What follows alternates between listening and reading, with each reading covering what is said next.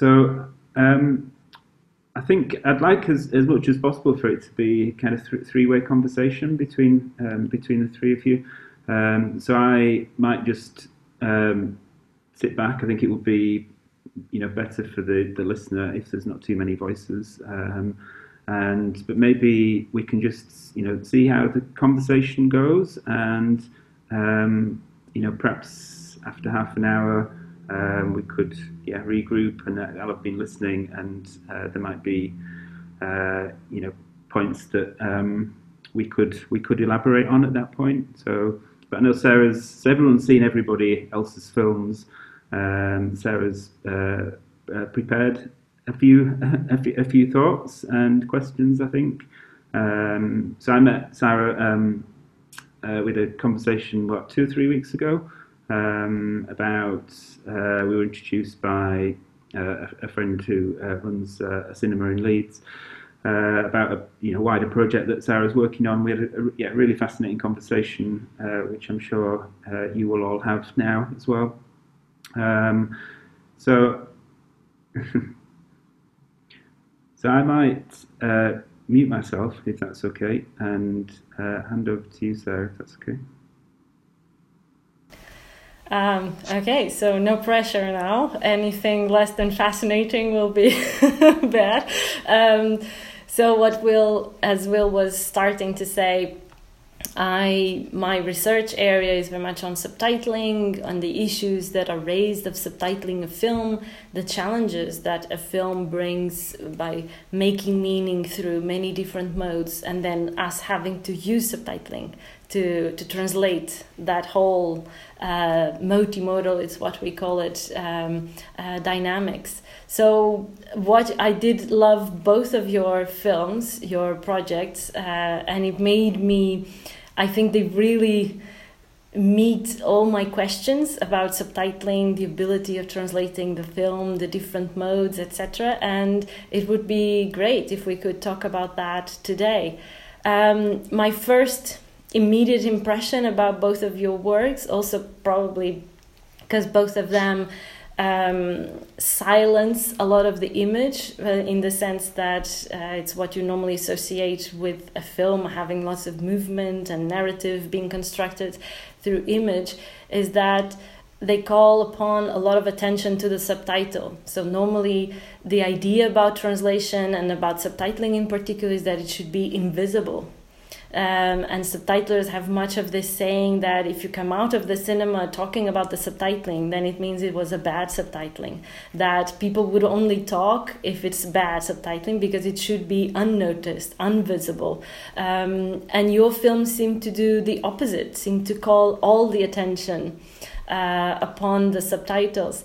Can I start perhaps by asking what were your ideas? Um, when doing this how do you define subtitling? How do what do you think is the main role How's of subtitling um, in a film okay, yeah. or in your projects in particular of course? Um, yeah i, I guess um, my kind of initial ideas is i was thinking about this idea of um, subtitles as almost like a format in their own right or, or a kind of material.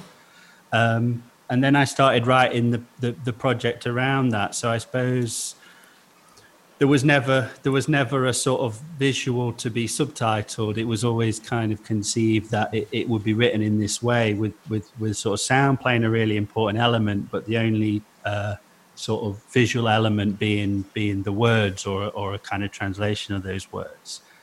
Um, yeah, and I, I mean during the process of making it, I, I, I myself was kind of questioning, you know, okay, well, how would this function? Say, um, if the someone was uh, trying to watch this in a different language, or you know what I mean, and and a lot of unanswered questions that I think I, I sort of generated for myself in the process of making it. But yeah, certainly my initial uh, inspiration was I think I was I think I was looking for a subtitle file uh, for a film actually. Um, uh, Kiyoshi Kurosawa's, uh, I think 2015, 2016 film Creepy. So you know, I was typing creepy English subs, and I just thought, ah, okay, that that's a really nice sort of phrase or idea. So the idea of the subtitles as a kind of yeah, a material, a medium. Um, that, that, that might have some charge kind of by themselves rather than just being um, sort of in support of or kind of an, uh, uh, an adjunct um, to the visual element. Um, but yeah, I, I suppose I, I, kind of um, I usually have a couple of ideas in mind, and then I have to sort of see where the writing process takes me a little bit. So although I kind of had this idea of a sort of um, you know uh, a, a, kind of dark fiction around with, with, the around the idea of writing or transcribing. Um, um, the actual writing process is quite yeah, it, it just kind of goes where it, it, where it wants to really. Um, yeah, so that was kind of a rambling response, but that's cool. Um, do you want me to address the same uh, question? Yeah. Um, so I, I don't work like specifically with subtitles. Uh, not a subtitle artist per se, but um, I my interest I think comes out of what I was interested in was translation and tran how I guess how tr- subtitles function as a sort of tra- I mean quite literally like a translation of the image or the image uh, or a translation of the um, the language uh, the spoken language that's being used a lot of times um, and so for the, the this specific piece for purple um, I mean, it's it comes out of uh, uh, um, this is the second part in in a series, and it comes out. The first part was kind of um, focused on army translators, U.S. Army translators specifically, thinking about the language of militarization,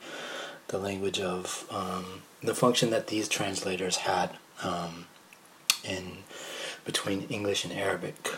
Um, and I thought it could be interesting to then for this next piece to look at um, yeah just like um, translators who are translating the effects of that militarization in a lot of ways.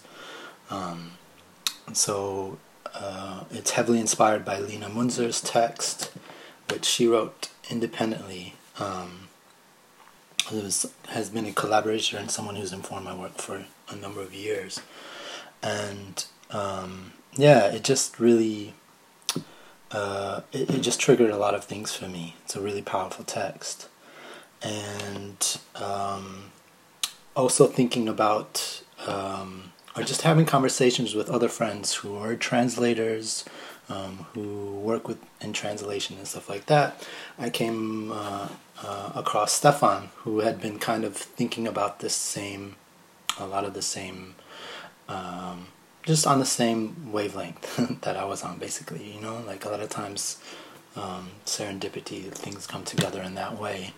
Um, and he had been thinking about the role because he'd been working as a specifically as a subtitler for um, this um, this anonymous uh, video collective called Abounaddara that was working around the war in Syria and his specific function was just to provide the, the subtitles um, for this collective, which was quite a, an interesting. Um, yeah, it's a really interesting uh, role, and so yeah, just kind of like having conversations with with Lina and Stefan, and then through my own research, it just it felt the form kind of fit the the content that was that was happening in, in a in a number of ways, and I thought it'd be the best way to kind of support um, yeah, support this um, these stories. It was quite striking to me. Uh, you have seen each other's work, right? Yeah. Um, it was quite striking to me, and I thought it was fascinating um, the fact that both of you, in a way, more directly or indirectly, first discuss the limits of translation, and we do subtitling is seen as a, an audiovisual type of translation, so there's never a question that subtitling is translation. And both your films discuss the limits of translation and how sometimes it conspires. There's one of the characters, I think, in, in Joe's that talks about how the subtitles conspire with the image and they work together, or how sometimes they seem to go against each other. And those are the very at the core of the challenges of, of subtitling.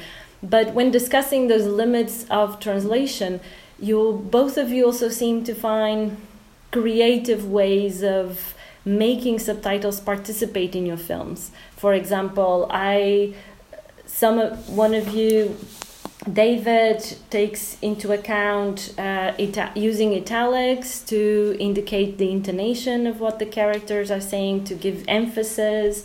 Sometimes it gives information that doesn't appear in the image, like when they shrug their shoulders and we can't see what the character, but we can visualize it because it appears written.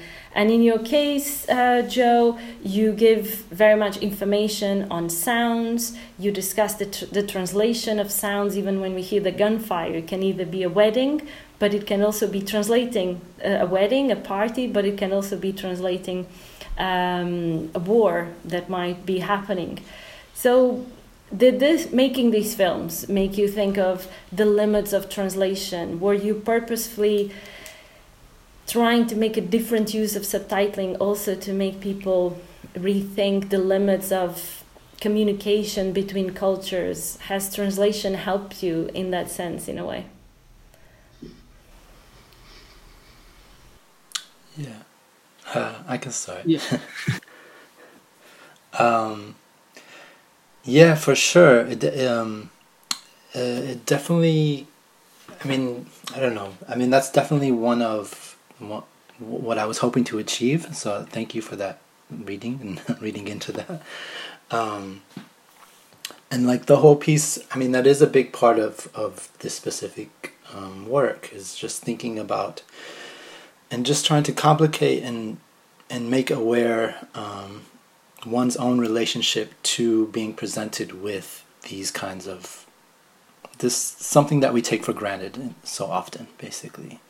Um, so to kind of try and deconstruct this. And um, with with my piece it's um, it, it happens on the screen but i also like it this was initially conceived as an installation so i'm also thinking about how you physically embody this as well and so the way that the installation works is that you're able to kind of see your reflection on the screen and see your reflection within the subtitle. So there's another layer of seeing uh, you in the words themselves, basically, or your own image on top of these um, what's what's happening on the screen. Um, and that's an important part of that as well. That experience is just to, to embody that and internalize what's happening and make kind of bring a, a kind of self awareness to it. Yeah, I think um, although although I wasn't um, sort of specifically thinking about um, uh, translation um, bet- between languages, what, uh, one thing that really kind of occurred to me during the process of making it is obviously you know how how much uh, uh, sort of meaning and effect isn't isn't reducible to to to the words or the the, the kind of script um, so I kind of wanted to to sort of play with that, and um, what, um, yeah, I suppose that thing uh, that Joe said about taking taking it for granted. Um, so definitely came away from it um, checking that that that that sort of privilege in relation to to to um, accessing meaning through uh, language. And one thing that I thought uh, Joe, like your your piece, did really well, or, or really kind of highlighted for me uh, was the role of editing, um, you know, and how, say, you know, a subtitle staying on screen or a subtitle fading out or a subtitle disappearing can kind of communicate meaning just as much as as as, as what's as as what's um, in the script, like kind of in an exact sense. Um, and yeah, that was something I kind of realized, like almost sort of was realizing through the process of making it, and tried to kind of ramp ramp it up a bit. Um, yeah, um, and you know um, things where sometimes there's just subtitles and there's no equivalent um, sound. You know, I, I, kind of really like that idea.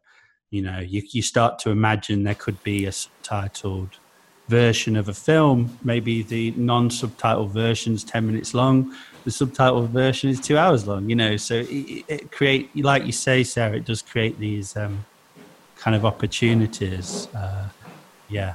Um, yeah, I agree. It was uh, quite curious to me when you, Joe, when you had first in the in the beginning you talk about silence and the role of silence. And translation is all about what you translate but also about what you not what you don't translate and the silence in between.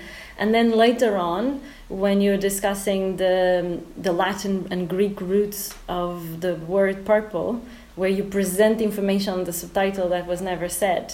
So it's kind you're translating that silence something that could not be said but perhaps can be written can be presented Mm-hmm. Exactly. Um, I mean, I really love that that um, that metaphor. That I didn't I didn't make that up. That comes from uh, Cecilia. It comes from a quote by Cecilia v- v- v- Vicuña. Um, she talks about the translator as a person who goes into the dark, um, seeking, kind of seeking the other in in yourself. Uh, that was such a, a, huge. I don't know. I just really love that that metaphor, that way way of thinking about it. Yeah. Um, David, you just said accessing meaning through language, and before you were talking about subtitling as a material, as an art, as a medium. Um, in both of your films, it seems to be always the uh, the second second plane where you were discussing the translation of what wasn't verbal. And that's very much part of what I'm uh, looking into. If we have a film where meaning comes through the combination of sound and image and discourse, everything that is verbal and non-verbal, can we assume that the subtitling of the verbal is actually translating the whole film? First question. And second, can we use one me- mode, one medium, to translate another? Can we indeed reduce information that is being expressed in the images or in sound be uh, translated through written verbal information? What do you think? Um, I no, I, I, suppose. Do you mean um, is there? Are you asking whether there's going to be some kind of loss or, or, or lack, uh, kind of either side, or, or, or does there have to be? Do you know what I mean? Not necessarily in the sense that that is the type of discussion about translation that happens a lot. It is to reduce the discussion on translation in terms of gains and losses. Yeah. I I must say I'm I'm very wary of that conversation because I think it's too reductive. But I do think it's interesting for us to think how could we make information that is being expressed through images and sound and both of your works uh, especially joe's in this case discusses the issue that there are some sounds that, that might not be readily accessible to a foreign audience for example or might have multiple meanings like the gunshots that we hear can, that can be a wedding or war. Um, if we want to make that accessible to a different audience either foreign or not um, can we do it through verbal language alone or do we need to think of subtitling even in a more creative way because in a way when you have sounds and you give information on the subtitles that's what we are doing um, I would like to see your perspective. Is this something that is reductive to you? Is it acceptable? Uh, do we need to be more creative thinking of these things? Well, um, it, it, was really um, i found it quite kind of liberating to think about some of these things making this specific piece because there isn't an image to worry about um, per se but um, I, I, was finding you know there's there must there's a there's a great sort of wealth of, of kind of meaning between just the words the text the subtitles um, and I guess like a kind of audio description or a kind of synopsis of the action. So that's yeah, I guess there's a couple of times in the video I tried to, okay, well, this person is sort of saying this in cadence, or they're saying it in a in a sort of un, like a strange voice, or and how do you kind of get that across? And I guess um, yeah, then we start to think about like, oh, how could you design a subtitle so it, it, it almost visually just communicates, you know, a, a tone or an I don't know abruptness or or or, or whatever or whatever it may be. Um, so yeah, so I, I, I, definitely think, and also as well, it it, it, it made me think afresh about um, subtitles that I come across. I guess in you know yeah in sort of maybe mainstream context. You know, it's like um, how just how little there is beyond the dialogue. Usually, it's kind of okay. Here's some music. This is dialogue. This is two characters. We'll distinguish between that. Maybe if someone shouts, there'll be something in brackets. Um, but there's a wealth that, of stuff that you're kind of missing there. Which, yeah, I think you're right. It can't really be. It can't really be reduced to uh, information. It's not information, is it? It's the the kind of granular uh, sort of detail content. Uh, it's content. Um, yeah. Hmm. I think also like you, I, I like how you kind of it. I don't know. It made me also think about accessibility as well as what gets made. Um, with some like thinking about people with like disabilities or something like that, um, and how often um, there so many things are not accessible to them or reduced or just kind of um, yeah just not taken into account in, in a sense um, and the way that you kind of play with that david i thought was really um, yeah just really fun and really um, really effective um, in kind of addressing the, the the yeah just the the the failures or the difficulties in trying to um, in in, the, in a very limited for, form. This very limited form, I think, um, um, because the subtitle is is so limited and so lacking in, in so many ways. And, um, yeah. Yeah, you mentioned audience and accessibility, and who so I was thinking a lot about that watching both of your films. Um, in the sense that sometimes I I was imagining that you were talking to a foreign audience, especially in your case, Joe, and it's very you make translation very visible also because you have two languages playing always at the same time. But in David's film, then I was thinking, okay, uh, for the hard of hearing, if not necessarily for deaf people, for the hard of hearing but then the subtitling plays a role in the film. So it's not just for the hard of hearing, it's also for the hearing audience watching the film because the subtitling plays an extra role, It's not just there translating the verbal. I'm very interested in the possibility of having subtitling being part of the aesthetic experience of watching a film that the subtitling can be more than two lines at the bottom of the screen, can have movement and color and perhaps big words, small words, uh, italics, non italics, all sorts of things that now the digital industry allows us to, right? The digital revolution allows us, give us the tools to do.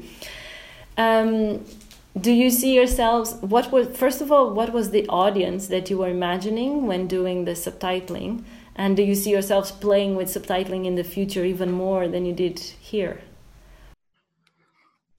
Um, yeah, I, well, I suppose, uh, yeah, firstly, I, I, I'm kind of aware it could be more accessible. And I, I think, you know, um, going forward, you know, you just try and make everything as kind of accessible as possible. But I think I was just uh, saying to Will earlier, um, I really had in mind, I mean, this, um, the AMIN um, sort of, uh, you know, summer screening event. So um, I imagine people watching it on screens um, on a plat, you know, on a kind of embedded platform like Vimeo or something where people can pause, people can adjust the volume, etc., etc. Um, and I think we're going to suggest on the website, you know, uh, if possible, watch it um, with headphones on in a dark room.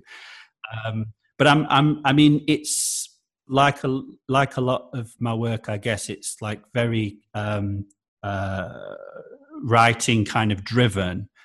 Um, so my hope is that, yeah, like hard of hearing would would still would would you know would still get you know get an equivalent sort of experience but um yeah so i it'd be interesting to think about it in terms of physical spaces and but yeah it, it, it's a nice fit i think of kind of ideas and um, showing context because it's kind of perfect for this where there's an opportunity for people to see it in conjunction with other works um, or listen to it or whatever read some contextual information and kind of i kind of know that they're going to be on a screen and they'll be able to pause it. So, so maybe some of the knottier uh, accessibility issues, uh, you know, it, uh, you know, I, I addressed a little bit with there, but yeah. Um, oh, yeah. Um, yeah. Um, what? Okay, I kind of lost my train of thought. So, could you repeat the question, please? Like, uh, what was the audience that you envisaged? Were you doing this type of subtitling and giving extra information because you're thinking specifically of a hard of hearing audience, or do you expect that the hearing audience, for example, will also engage with this subtitling and take something out of the subtitling that they wouldn't if the film uh, was subtitling in a, in a more traditional standard way hmm. yeah um, well my like i specifically made this for an, an installation experience so like an audience meant to be I, I didn't really think about I actually didn't think that it could really function as a screen only kind of thing right um, or that was never my intention. It was always meant to be experienced within this specific installation, um, with uh, with the mirrored screen and with with um, just in this very kind of contemplative space. Sorry, in this in a contemplative space. Um, and I'm I'm always interested in not, as, not necessarily in the subtitle, but in the relationship between um, spoken language and text itself and the difference between them and how we how we understand how we understand differently based on someone who's reading something, someone who's saying something, or us reading something on our own. Um, and so a lot of my sound works, um, a lot of my the work that I do with sound always, if, if it involves language, will have the text written out um, because it's important for me to make that accessible in different ways.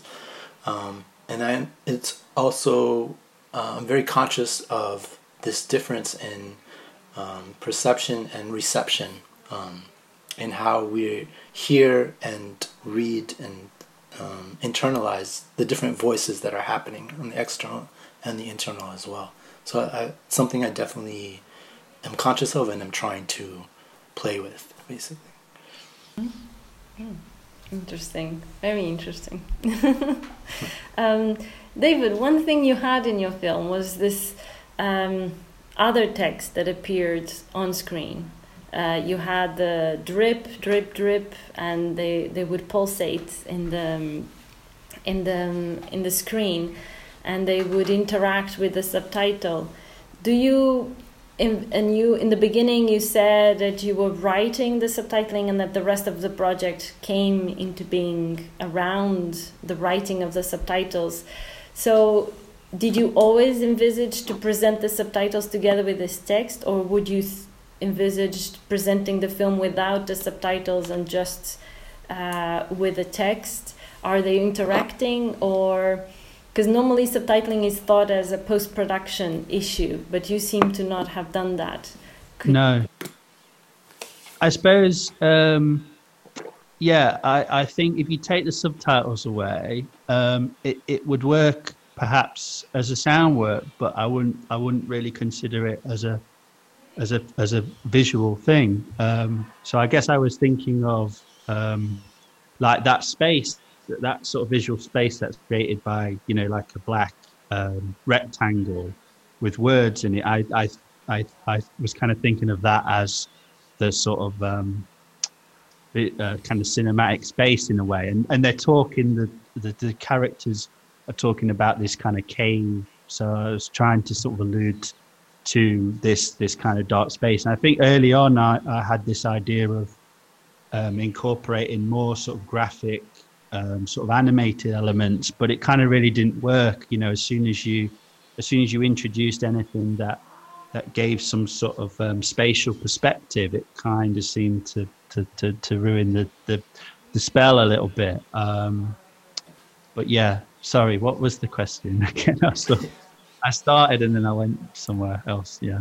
Uh, your your film, I was saying that made me think of the fact that subtitling is normally a post production issue you make the film and then someone else along the line normally without being in touch with the production team subtitles the film while you seem to have done the other way around. You started with the subtitles and you don't seem to even consider presenting this piece of work without the subtitles because it grew around it. Um, which leads the question about the other um, text that appears on screen if they are interacting with the subtitle, if it's thought separately, how did it happen?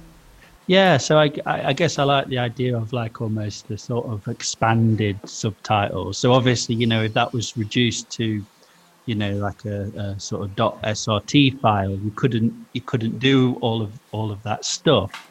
Um, but yeah, I like the I and you know also this idea of hard subbing. You know, um, putting a kind of permanent watermark on the visual image. I sort of I guess wanted to to to sort of reference um, that a little bit. Um, but yeah, that was definitely part of the concept. And then it, it's like okay, so um, if you do another project where subtitling is not necessarily um, so kind of central as subject matter maybe continue, you know, just continue working in that way, um, where not only are the, you know, the, the, the sort of moving bits of text, not only are they kind of interacting and in some cases kind of clashing with the, the, the usual subtitles, but they're also um, interrupting or interacting with an image. I find that kind of, kind of sort of, uh, yeah, really, really interesting idea maybe to pursue in the future. Yeah. I'm not sure if you're aware of it, but your both of your subtitles very much challenge the norm of subtitling in many ways. And and I found that great because that's very much about my thinking of, about subtitling is going that what we have as professional standard is just not enough to make the whole uh, work of art accessible to either a hard of hearing audience or deaf audience or foreign audience. And your subtitles go exactly along the same lines. You challenge them by sometimes presenting them as footnotes, as Joe very often does, presenting extra information, or by playing with the fact of the different modes where you add information that would appear in the image that we can imagine but also as presenting them as something that can be more than two lines at the bottom of the screen. And that's how I also read that other text, that they are interacting with other text that can be spread in the screen and giving us, because that pulsating for the drip, we could, it's like we were seeing the, the drops and the dripping happening right there on screen. Um, were you aware that you were challenging so much of the professional norm or, were you just doing what you thought was necessary to express what you wanted?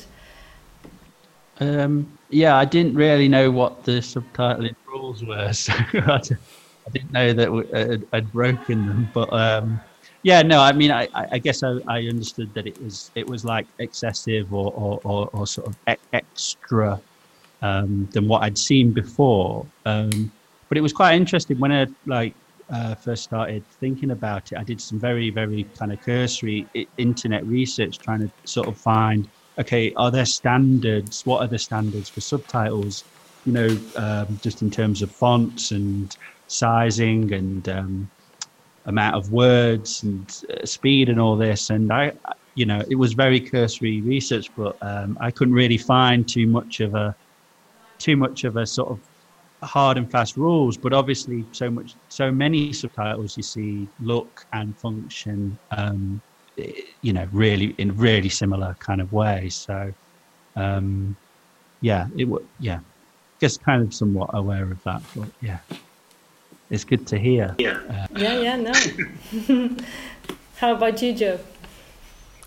Um, yeah, yeah, yeah, definitely. I think I think it's similar to to David's situation. I I didn't I didn't come from a subtitling background. Uh, like I'm not, I don't have much experience except for like just doing my own subtitles or um, helping friends figure out how to do subtitles. But it was all very DIY and kind of like, um, yeah, just just kind of figuring out as we go and looking online for kind of like best practices or, or kind of standardized form of uh, of subtitling, which surprisingly doesn't doesn't exist. Although so much of like video format is is standardized, but it's interesting that something so essential as, as subtitling isn't really um, so uniformly kind of standardized. Um, and so yeah, just kind of like thinking about what is the most um, conventional way um, that would allow somebody to read into the image um, and kind of like what you were Sara what you were mentioning at the beginning of how subtitling if it functions correctly is, is not supposed to be noticed or not supposed to be intrusive in a way. Um, and so thinking about what form can i create in order to achieve that and then break that as well you know um, to kind of establish that and then flip it over once I do establish that. Um, so trying to like play play with it in that way. Yeah. Can I ask you a little bit more? Why did you feel the need to break that rule? Um, I just think I mean that's that's that's what that's what art does, right? Like that's what art is for. It's like um, just subverting and um, questioning and challenging on every level our relationship to to these issues and to these um, these modes of representation and communication. Um, and it, it, definitely wanted like yeah just in support of of the um, of the text as well you know um, I didn't want to make it too di- um, too challenging where it would go against the the the text or go against being able to convey accurately convey what what the readers, uh, what Stefan and um, uh, Lina were were saying, um, but um, and it's quite it was really tricky. I think there was that was one of the difficult things is to like how much can I. I was very conscious of how um, yeah I guess it's accessibility or um, clarity or how how um, yeah, just how much I can emphasize what they're saying, but embellish what they're saying, but not distract from it. I guess um, support it. Yeah. There was um, another thing I'm thinking now about kind of rule breaking or whatever. I, I, I sort of one thing I did um, was interested in playing with a bit, and it was amazing to see Joe's uh, piece which kind of really foregrounds this is like the, the, the sort of subjectivity of the of the of the translator or the subtitler you know? Um, and i think with subtitles especially it's you know it, it's really interesting to try and get in that get in that gap you know? So if you if you describe something you know like dark electronic music you know that's totally subjective um, and there might be some uh, rules or is how to describe music or uh, whatever. It's just an example. But and I thought I thought that was quite an interesting thing to maybe to maybe uh, push into or, or, explore. You know, it, it, we we maybe we assume like a kind of neutrality um, on the part of the the subtitler. Certainly, the, you know, in the, translator. So you, you know, subtitles is maybe a way, uh, a format that you can really kind of play with that. Um, um, yeah wanted to say that. Yeah, I, I, I couldn't have said it better. For for anyone working in translation or translating, uh, we always face the challenge that most people see translation as very much a straightforward kind of dictionary exercise. You go from one language to another, easy peasy, done, and and it's not. And it's what Joe's film in the very beginning, where you give voice to translators, saying that it's so much more than that. That it's actually a series of choices and choices that happen in context in a special in a particular time and space like any other choice in human activity like art for example so it is definitely something that it's worth discussing together with artists as well because it is a form of art in itself um, and it brings me to my next uh, note that I would like to discuss with you. Perhaps this might seem more uh, towards Joe, but it's not really. So in Joe's film, you can you see that translation in a very more blunt, obvious way is trying to overcome a specific barrier, language barrier, and to bring your work of art to another audience that wouldn't have access to it if there weren't any subtitles. In David's case, it might seem that we wouldn't even need subtitles, but that's not necessarily the case because, as we've seen, it also offers extra information that is still it's still pushing the work of art towards an audience and a time uh, that wouldn't necessarily have. In Joe's case, you actually one of your characters or people talking, they actually mentioned Walter Benjamin's essay about how using translation actually extends the life of the work of art because it allows the work of art new audiences, new spaces, etc. Um, and I would like to hear more from you about that. Do you see translation as a way of extending the life of the work of art? Um, is that why one of the reasons why you're thinking so much about translation? Yeah, definitely. um, um, I because I don't know. I mean, uh, so much of um, so much of um, so much of it is very personal for me. Like growing up between two languages, between English and Arabic.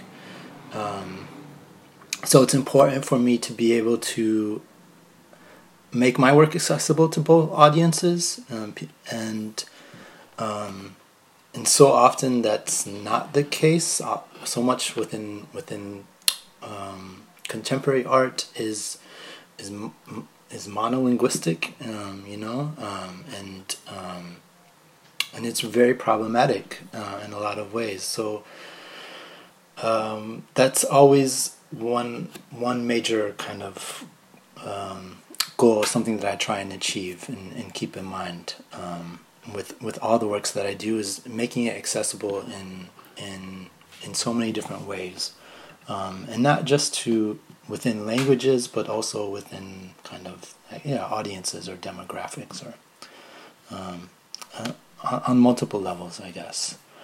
Um, and then also thinking about yeah, just like um, uh, just thinking about like this language barrier extending the extending the life of an artwork i don't think it's i think that's one part of it but also i really am interested in celebrating and trying to take advantage of how not only extend but um, how you can um, transform or um, bring out different aspects of a certain work within the language that only people from that language are able to experience as well, which I think is a really beautiful thing to try and achieve.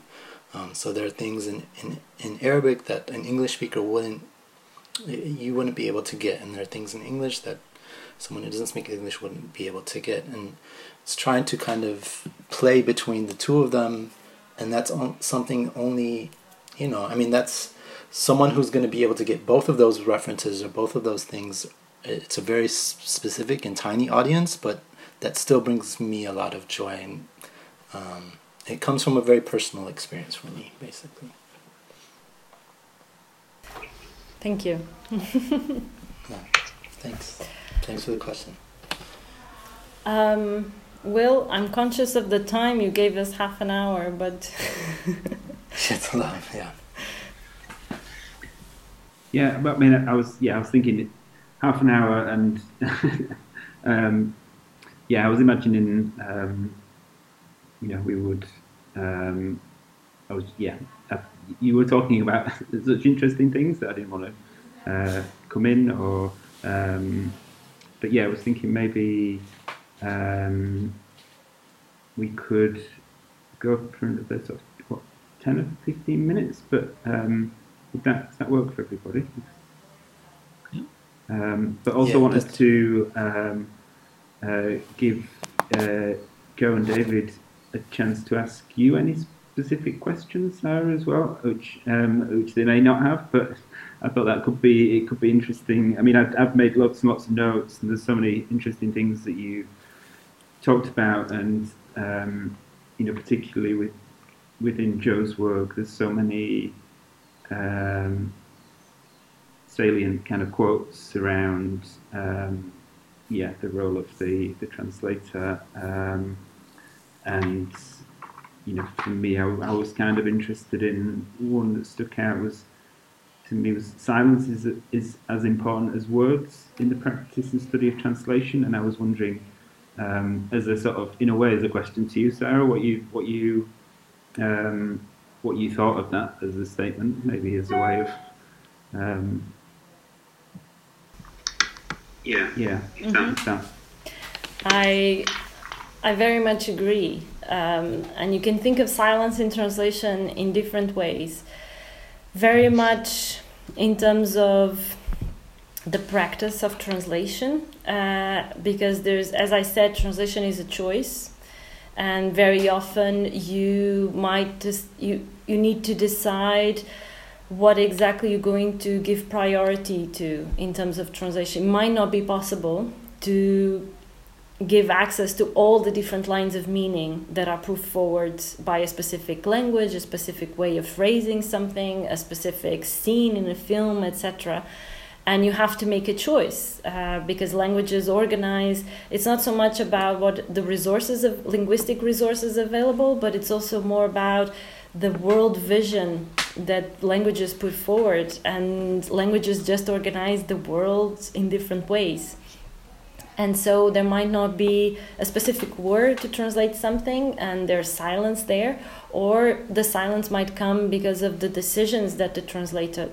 And I don't mean, and I mean silence on purpose, not lost necessarily, because what you silence here you might compensate later on for example or you might silence a specific line of meaning but you give more visibility to another so it's not necessarily gains and losses it's just that languages work differently and organize the world differently but it's also silence can also be thought of in terms of translation in a very different way if you look into what gets to be translated and what is not translated not so much eh, within the same work of art, but what is the work of art that gets to be translated and the one that doesn't? What is the one that gets to be translated into 10, 20 languages and the one that is only translated into one language? And we were talking about translation as expanding the life of the work, and if something is translated into 50 languages, then that work of art is put forward to 50 different, many different audiences. So there are lots of silences in the world of translation that we can think of in many different ways, yes. And of course, it's always an issue of power as well um, that comes along with those silences. Who are we giving a voice to, and who are we silencing? Um, yeah. Ooh.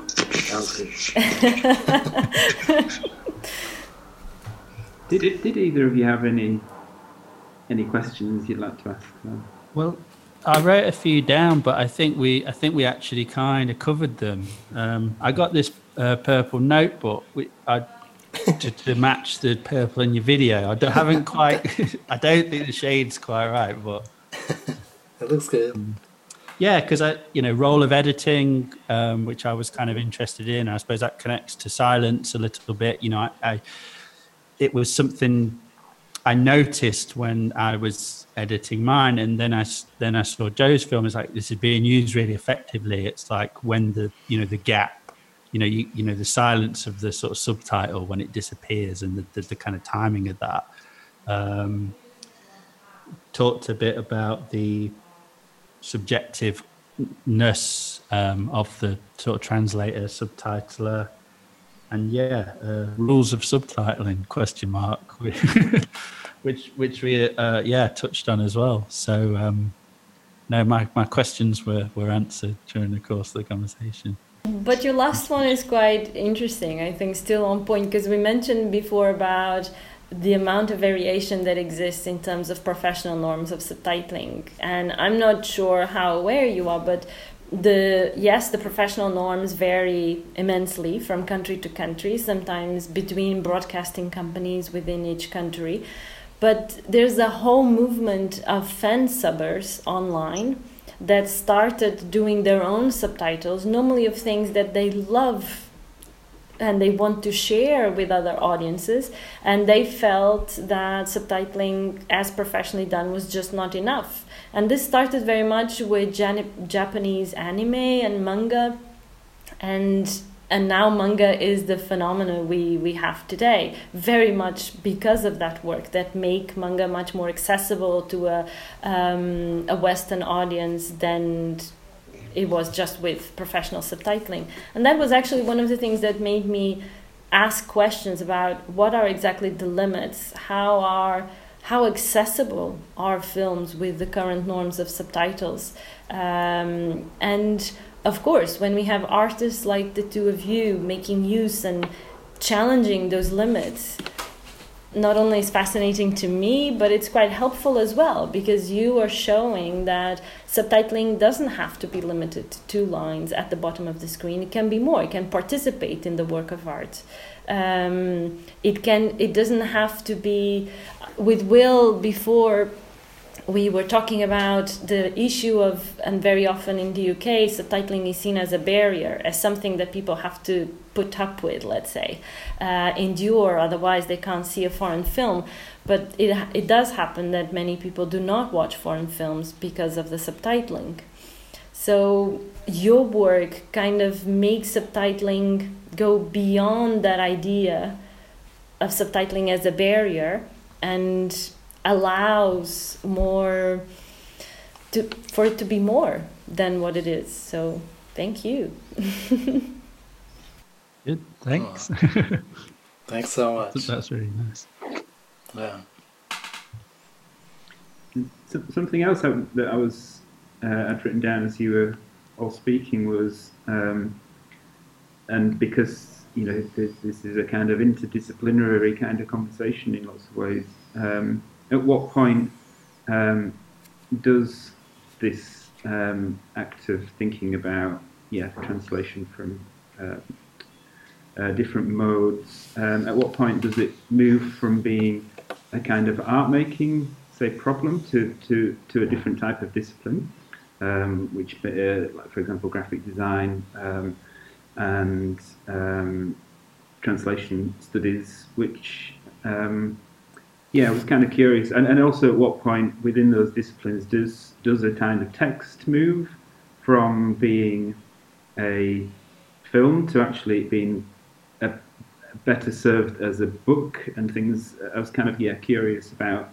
Um, uh, I guess yeah, within your work, Joe, this the fact that, that what's what's voiced are, as far as I'm aware, were texts to begin with so they're being kind of they're, they're moving from being texts and being put into uh, this kind of um, you know the, the, sort of temporal nature of, of film.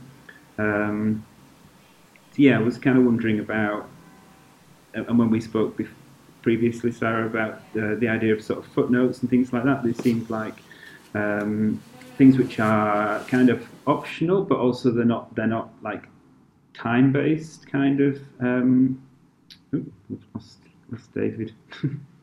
I'm still here. Ah,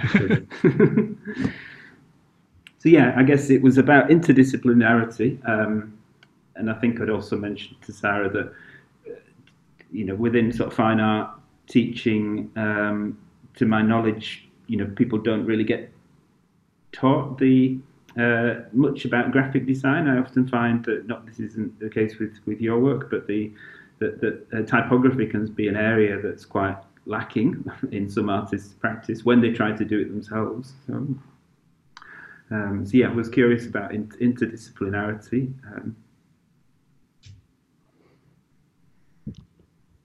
I suppose. Um, I suppose. Yeah, I don't know. I suppose it's like that's kind of maybe one of the freedoms of kind of working in an interdisciplinary way. Like certainly.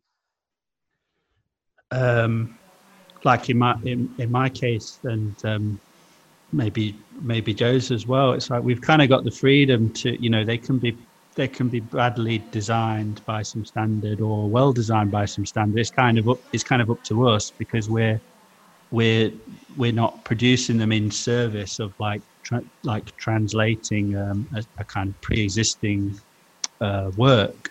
So I guess yeah, I mean the idea of like you know having a kind of subtitle in practice where you you, you subtitle um, others' works in a very creative way. Like I think that yeah, that I mean that's kind of really interesting. Um, I suppose I don't know. Yeah, um, is that what you is that what you meant or? it was it was yeah sorry um, it was I was very rambly so yeah absolutely. Um, I I do see your point, Will, and actually, when I was, uh, I think this happened more in David's case, the that, and I don't mean this as a criticism at all, but I was thinking other things that could have happened in the subtitling to either identify the characters or you used italic. And and I was thinking other resources that could have been used in the sense from my perspective of how the subtitle could emphasize and make certain meanings very clear to an audience still thinking of an audience that couldn't receive the audio. Um, so and in that case i think what you were talking about of having an interdisciplinary team of knowing exactly how different fonts and colors and positioning the screen it's extremely important and useful because we can very much run in the opposite direction of having too much text on screen or having text that is just not legible or text that is just shocking and completely uninteresting and just makes the viewers run the other direction which is not what we want etc so definitely we do need to learn a lot more from the different disciplines that have been thinking about these things for a, a much longer um, period than we have. Yeah. Yeah, for sure. Um, and I also think uh, if you want to think about, um, like, Will, you you you also mentioned like why why video and not a book? I think uh, is what you said, or like why, um, like the translation from something that started out as a text into into video.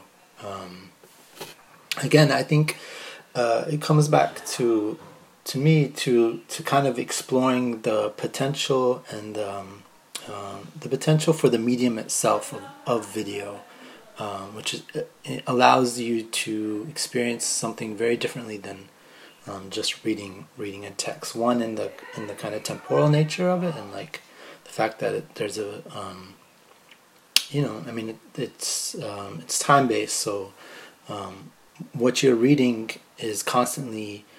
Um, you don't have the privilege of going back, you know, of rewinding. I mean, you can rewind, but you don't have the. It's not the same as a as a as a text where you're reading and processing it in a very different way, and so there's both limitations as well as um, uh, benefits to to to both forms as well.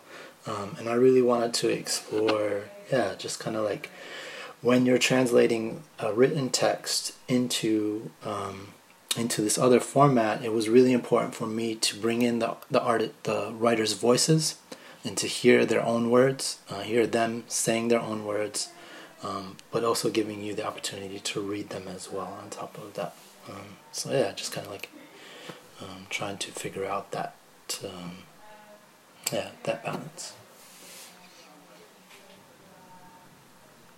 No, thank you. And it, yeah, a, a, a, phrase again that came up in your film, Joe, that um, really resonated, made me think a lot was that this idea that this uh, quote images slide over us. Um, uh, and yeah, I was thinking of that in relation to, uh, and I think it was followed by kind of another comment to do with sort of pre- precision, precision in writing. Um, and yeah, I was kind of yeah thinking over that. But images slide over us and how um, you can perform a similar similar kind of analysis of images, but it does involve a kind of rewatching, which I think is um, I think is is something that is interesting in this moment, and as, as David talked about, the, the possibility of works being available in a, a, a, slightly different way so that you can actually um, certainly rewatch.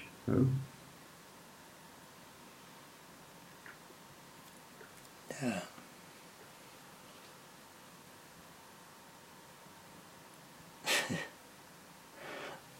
Um,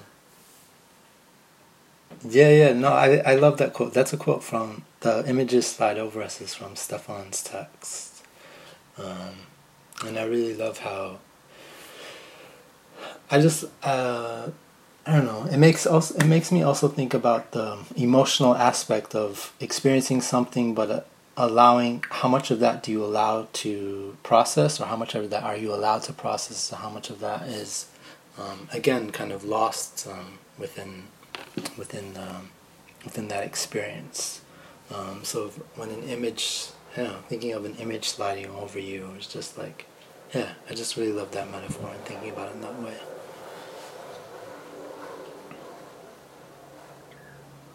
Um, is there any any other points that people wanted to to bring up? Because I don't want to yeah keep people for, for, for, too much longer, and we've yeah covered lots of ground. It's been really interesting.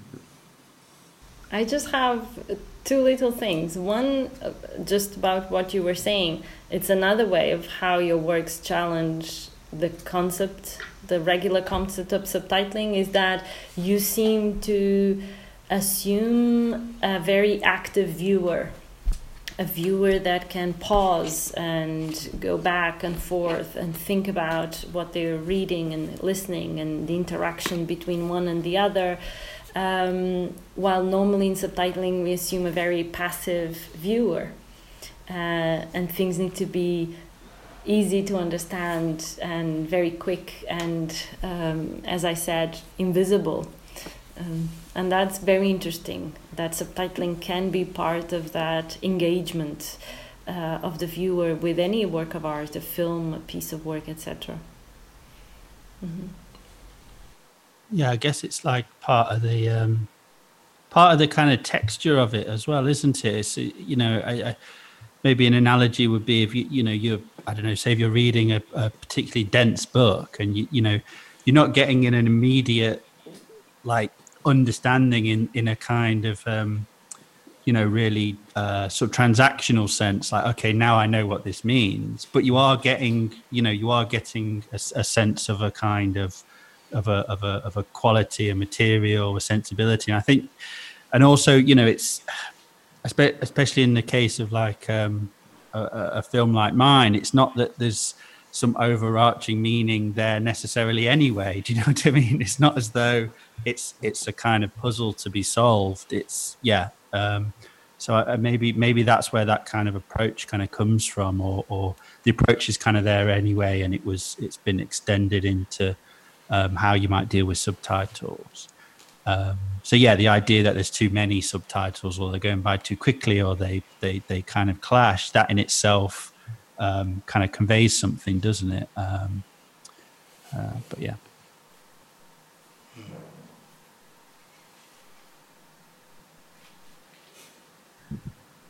thank you all very much. I don't want to keep uh, anyone uh, any longer, but um, but yeah, it's been really interesting, and I think our, our plan is now to um, retrieve audio from you, um, and then uh, bring it all together, and um, I think yeah, make some edits to the to the conversation, but um, uh, I think yeah, covered some really interesting ground uh, and really appreciate your time. So thank you very much, Joe. Thanks, Sara. David, you're in the next room, so I'll go. I'll come and say. Yeah, thanks so much, everyone. Really nice to meet yeah. you. Thanks for putting this together, Will, and really nice to meet you. Uh, meet you guys. So happy to be a part of it.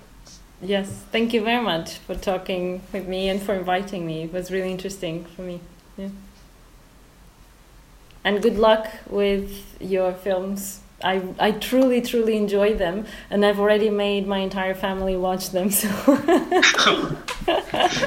so you already you already have a small fan base in the middle of Portugal amazing that's sweet uh, I hope we get a chance to meet uh, at some point in yeah, in no. I'll be Yeah. in Leeds. I'll be back in the UK tomorrow, so I'm sure our paths will cross sometimes. Mm. Yeah.